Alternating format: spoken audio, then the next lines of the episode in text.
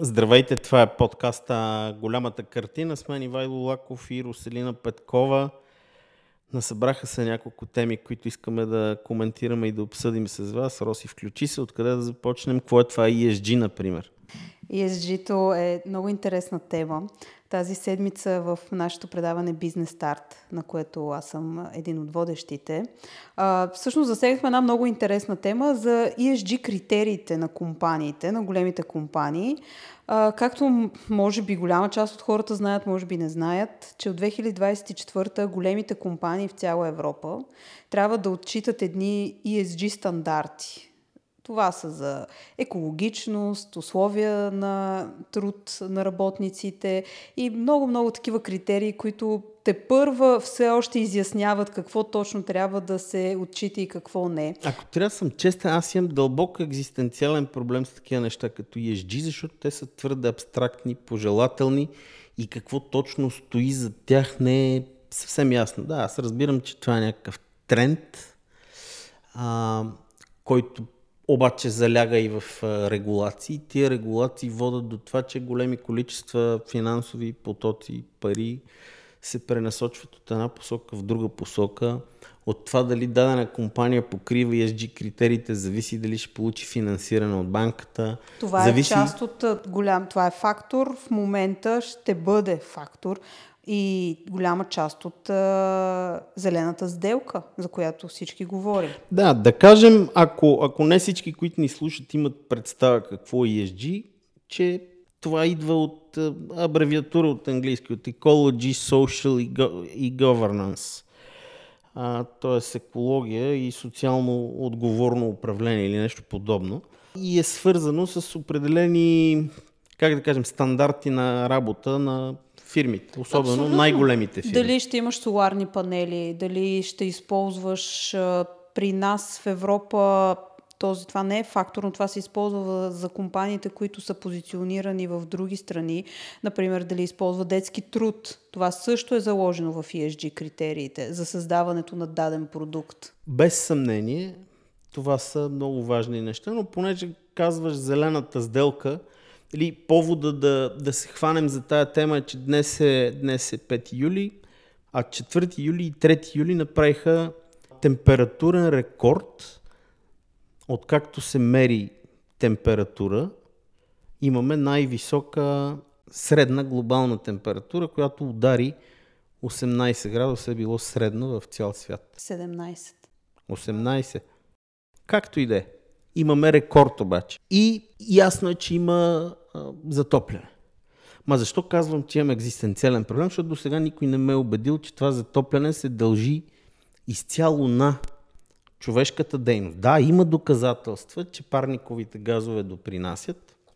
Има безспорни доказателства, че човешката дейност, индустриалната революция, машините, метана от кравите, селското стопанство и прочие, това нещо влияе но аз не съм убеден какво точно е относителното тегло на тия фактори в повишаването на земната температура. И ще ви кажа какво имам предвид. Значи, преди около 10 000 години, грубо, е приключила последната ледникова епоха на Земята. И ако си спомняте филмчето Ice Age с една смешна катерица, дето гонеше през цялото време жълът ли е, лешник ли е, не съм сигурен какво беше – а, това филмче всъщност адресира точно този период на тая ледникова епоха.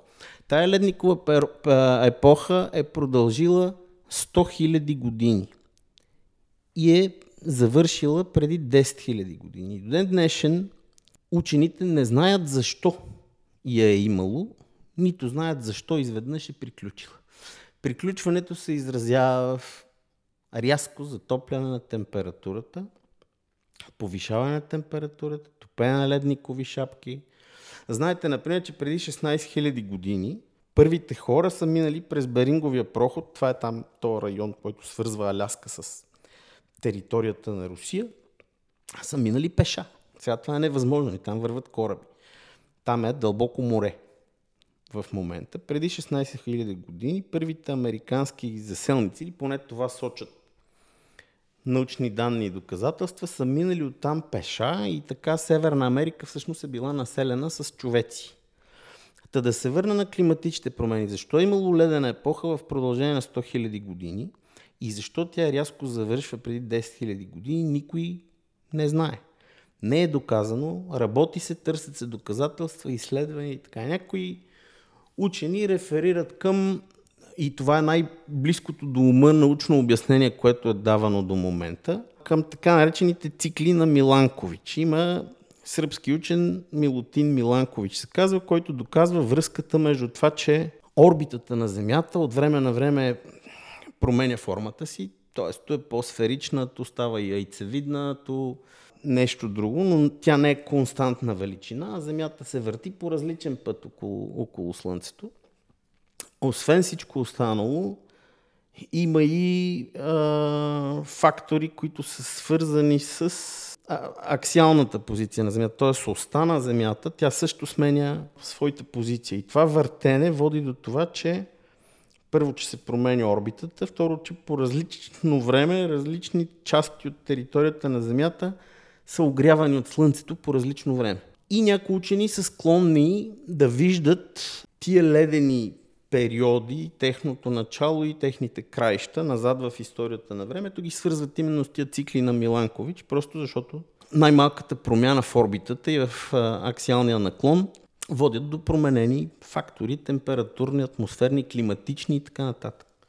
Има и друг много сериозен фактор и това са слънчевите цикли. Значи, тия слънчеви цикли, те не са до край изучени. Доказано е, че има 11 годишни слънчеви цикли. Те са свързани с слънчева активност. Учените гледат наличието на петна на короната на звездата и по това се опитват да дават някакви изводи за тия слънчеви цикли. Но активността, която се променя на всеки 11 години, е свързана съответно с магнитни бури, повишено а, слънцегреене към Земята и други такива неща. Са, освен тия 11 годишни слънчеви цикли, които също влияят на климата, има и между 100 и 200 годишни слънчеви цикли, които водят до това, че 11 годишните цикли са ту по-силни, ту по-слаби и съответно се говори за грант минимум, грант максимум и някакви такива неща, които не са ми съвсем ясни, но те определено са свързани с климата на Земята. Та така. А пък индустриалната революция е нещо сравнително скорошно. Има един институт американски на НАСА за космически изследвания, който се казва Годард. Та Годард твърди, че от 1880 насам, т.е. за последните около 140 години, средногодишната температура на Земята се е повишила с 3 градуса. И да, това вече може конкретно да се търси връзка, защото това е периода на индустриалните революции, на економическото развитие, връзка с затоплянето на Земята. Само, че при всички тези факти, ние се връщаме пак на зелените политики, които се опитват различните правителства да наложат, както в Европа, в САЩ, навсякъде по света.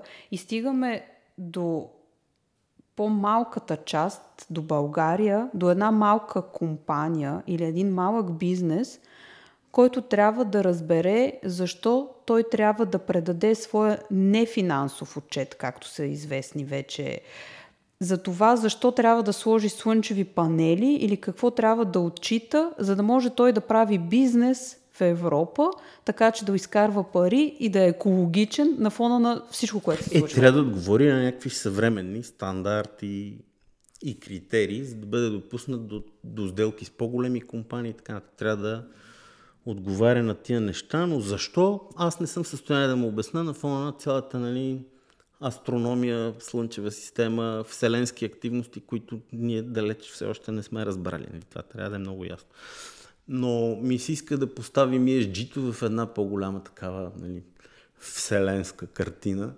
а, защото просто защото става ясно колко малко знаем. Нали. Всички сме в това число. Та толкова по темата за най-високата температура и слънчевите цикли. А, и, има и друго нещо. Между другото, доколкото схващам в момента, според много учени, се случва смяна на полюсите полюсите нали, влияят на магнити и всяки такива неща, магнетизъм и прочие. А, но това е нещо, което е свързано с въртенето на земното ядро. И там също има цикличност. От време на време полюсите сменят местата си това не е нещо, което е някакъв катаклизъм, това не води до някакви катастрофични последствия, нали? нещо, от което ние трябва да се притесняваме и тревожим, но е напълно възможно това също да влияе по някакъв начин на, на, на климата, чрез, чрез, чрез атмосферата, влияние на атмосферата, целият воден цикъл, дъждове, изпарения, океани, световни и прочие. Та може и, и, и това да има нещо общо. Може и да не разберем. Да не, да не доживеем, да разберем какво всъщност предстои да се случи. И дали ESG политиките ще... А, най- най-добре е да си доживеем. ще видим. Не знаем как ще се движи температурата след 100 години. Да минем към следващата тема. Е, какво е... те вълнува? НАТО. НАТО и защо НАТО не могат да изберат свой нов а, главен секретар. Знаеш ли какво си мисля по въпрос? Само да, само да вметна, че гласуваха Йен Столтенберг да остане още една година. Защо остава Столтенберг и не могат ли да намерят нов достоен заместник? Аз ти кажа какво си мисля, защо според мен остава. Значи, не защото не могат да намерят достоен заместник, а защото Столтенберг е много добър. Значи, само преди три години Макрон, революционно настроен и не подозиращ за намеренията на Кремъл да нахлуе в Украина, каза, че НАТО било в мозъчна смърт. Това го помниш, не? И нали, тогава всички си казахме как така, прочие. Инвазията в Украина обаче доказа, че това съвсем не е така. Нали? Всъщност, а, може би Путин също си е мислил, че НАТО е в мозъчна смърт. Но се оказа, че всъщност а, НАТО е абсолютно жизнеспособна организация с а, страхотно взаимодействие между съюзниците. Има, има сплотеност и единомислие в, запад, в Запада и в трансатлантическите структури. И сега по време на война и по време на такава геополитическа активност, каквато не помним от годините на студената война, просто не е момента да се сменя генералния секретар на НАТО Йен Столтенберг. Между другото, всички му помним името, знаем много добре кой е Йен Столтенберг. Аз си признавам, че въпреки, че се занимавам активно с това, от време на време започвам да се чуда бе, как се каже този Жозеп Борел, пример или, или Шал Мишел, или кои бяха тия хора? Тоест, какво се занимаваш? Кой беше по външната политика, кой беше председател на Европейски свет, нали? И, и, и налага се, аз се занимавам с това ежедневно, да се замислям кой кой е и, и, и какъв му е случай. Нали? Между другото, на, на Жозеп Борел предшественичката се казваше Федерика Могерини. Спомняш ли си за нея? Абсолютно. А така, а, а, а за Столтенберг, той, той феномен го няма, което значи, че този човек си е много, много на място. Между другото, той има такава функция, нали, а, организационна, стратегическа. Много е важно кой е начало на, на една такава организация. Много е важно. И затова, докато не е свършила войната, е пълна глупост Столтенберг да се сменя. А иначе четох статия как Джо Байден подкрепял идеята през 24-та начало на НАТО да застане Урсула фон дер Лайен. Не знам вярно ли е, не знам дали ще се случи, не знам и дали е добра идея. Урсула фон дер Лайен върши прилична работа като шеф на комисията, според мен. Да не забравяме обаче, че тя беше е, военен министр на Германия преди да поеме този пост и, и по това време имаше големи скандали за корупция и за това, че е, Бундесвера не е, не е добре окомплектован, не е добре логистично, абе имаше проблеми. Като спомена Германия, Последна тема днес. Защо последна? Имаме още. Бе. За Германия интересна новина се появи миналата седмица и така още ми държи до днес, именно на печеленето на едни местни избори от крайно дясната партия. Какво означава това за политиката на Германия, когато местни избори спечели крайна дясна партия? А, а, нищо не е естествено. Значи Германия, разбира се, че не е изолирана от този процес. Възход на крайно десни популисти в различни държави. Ама его Найджел Фараш в Великобритания, на който много му пречеха българите и румънците и затова извади Великобритания от Европейския съюз, сега се оказа, че е получавал финансиране познай от кой. Адски много пари от Русия. По сметки негови лични. И сега се оказа, че а, на Найджел Фараш сметките в британски банки са блокирани, защото се доказа откъде са дошли парите. от по-на изток. И той заяви, че иска да сменя държавата. Значи дори тая Великобритания, която вече не е член на Европейския съюз, на Найджел Фараш пак не му харесва. Тоест има си хора, които просто са си такива. Той е тренд и има я, а, знаеш, Марин Люпен във Франция, която, впрочем, също, също се слави с много близки връзки с Кремъл. Тя се опита да се разграничи. Нали? Имаш там един интересен сюжет точно преди френските избори. Нали? Не помна вече какви. Тя беше напечатала милиони флаери, в които се ръкува с Путин. Нали? Той като нахлува в, в Украина а, Марин Люпен, не знам дали ги изгори, но ги изтегли от обращение, така да кажем, не ги разпиля. Не ги разпиля като позиви нали, от времената на комунистическото движение. Та, в Германия еквивалента на, на Марин Люпен и на Найджел Фараш се нарича АФД. Това е альтернатива за Германия. Альтернатива в Дойчланд или нещо от сорта. И това, което те спечелиха, са просто едни кметски избори в, в един сравнително малък окръжен център в Тюрингия. Тюрингия е беден район в източна Германия, или беден, всичко това е много относително. Нали? Ако го сравняваме с Монтанско, не е толкова беден. А, но в Германия продължава 30 няколко години след обединението да има разделение между източна и западна Германия. Стандарта на живот в източните провинции не е толкова висок, колкото в западните. Има локални трендове, нали, локален национализъм, така да го наречем. Хората от изтока се обличат по определен начин. Ако се движиш в улиците на, по улиците на Берлин, можеш да кажеш по дрехите, например, кой е а, оси и кой е веси. Те така си говорят. Едните са източняци, другите са западняци. Нали? Оси, осита и весита. Та, той е локален национализъм в по-бедните части, естествено, избива в а, странни понякога альтернативни политически предпочитания, в това число и десни популисти като альтернатива за Германия, които са против а, Европейския съюз, в еврото и не се различават по нищо от други такива партии. Нали? Те са като правени по кълъп в цяла Европа. Да, но доколко е заразен този тренд, особено за останалите страни, които бавно, но постепенно попиват трендовете. И на... ето виж как работи политически инженеринг. Това е, не е измислено в България. Нали? Има, го, а, има го във всичките големи западни демокрации. Съответно и на комислието търси се, атакува се, привнася се чрез политическо инженерство в а, източните държави. Да, въпросът е, че според мен това не е много жизнеспособно. Защо нали? блясва като фойерверк, изгасва, изчезва и после никой не помни за него. Важно какви последици остава след себе си този блясък.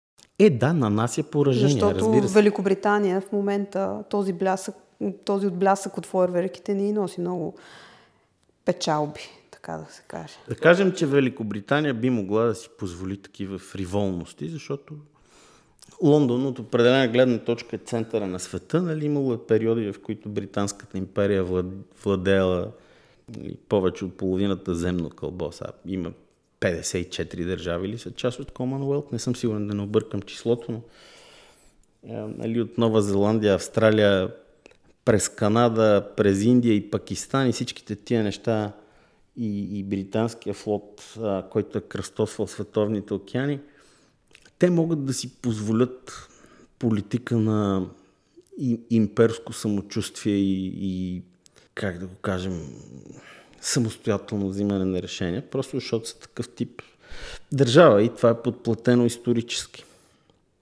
Те ще се оправят, независимо, че в момента изпитват известни, как да кажем, неудобства и дискомфорт от това, че не са част от Европейския съюз. Те сега въведоха 10 паунда за всеки, който влиза в страната туристическа, туристическа такса. Могат да си го позволят, правят го. Докато сме още на вълна Германия, как гледаш на новината, че Румъния иска засилено присъствие на войски от Германия на територията си? За огромно мое съжаление държавата, която а, в Черноморския регион се счита за най- така солидната държава в НАТО. Румънците работят с Съединените щати много отблизо. Има противоракетен щит американски в Румъния. Инвестираха, накупиха американски самолети. Те са същинския качествен трансатлантически съюзник в, а, на източния фланг. За съжаление, България в това отношение е в девета глуха, заради политиката за неутралитет и плътноходки, която беше водена тук в продължение на години. Така че румънците, да, румънците са държавата, която съвсем логично сега иска и, и германски контингент на своя територия, защото всъщност са гранична на Украина държава. Напълно ги разбирам. Прави са и ги адмирирам и ги харесвам. Това означава ли, че те ще влязат отведнъж в Шенген, а не като нас на две части? Не, не мисля. За щастие все още сме, сме в пакет с Румъния по отношение на евроинтеграционната процедура, в това число и Шенген. Шенген. Нали, заедно влязохме в Европейския съюз. Надявам се да не ни разделят за Шенген. Дано това, което написа политико преди няколко дни, да е вярно, че България ще, ще стане част от Шенген а, скоро, 2024 а, па било той на две части. Нека стане, защото опашките по гръцките граници не се траят. И по 3 часа се чака на 40 градуса, което не е приятно. Иначе за Шенген сме в пакет с Румъния, за, за, други, за други структури, като НАТО, например. Чувам, че сме пакет, в пакет с Кипър, което е просто... Какво означава това да сме в пакет с Кипър? Означава, че геополитическото ни тегло, относително тегло и значение, е равно на това на Кипър. А какво е това на Кипър? Ми, лекички са. За тази седмица толкова. Ами, благодаря ви, да много сме ви били интересни. Пазете се и бъдете здрави. До скоро.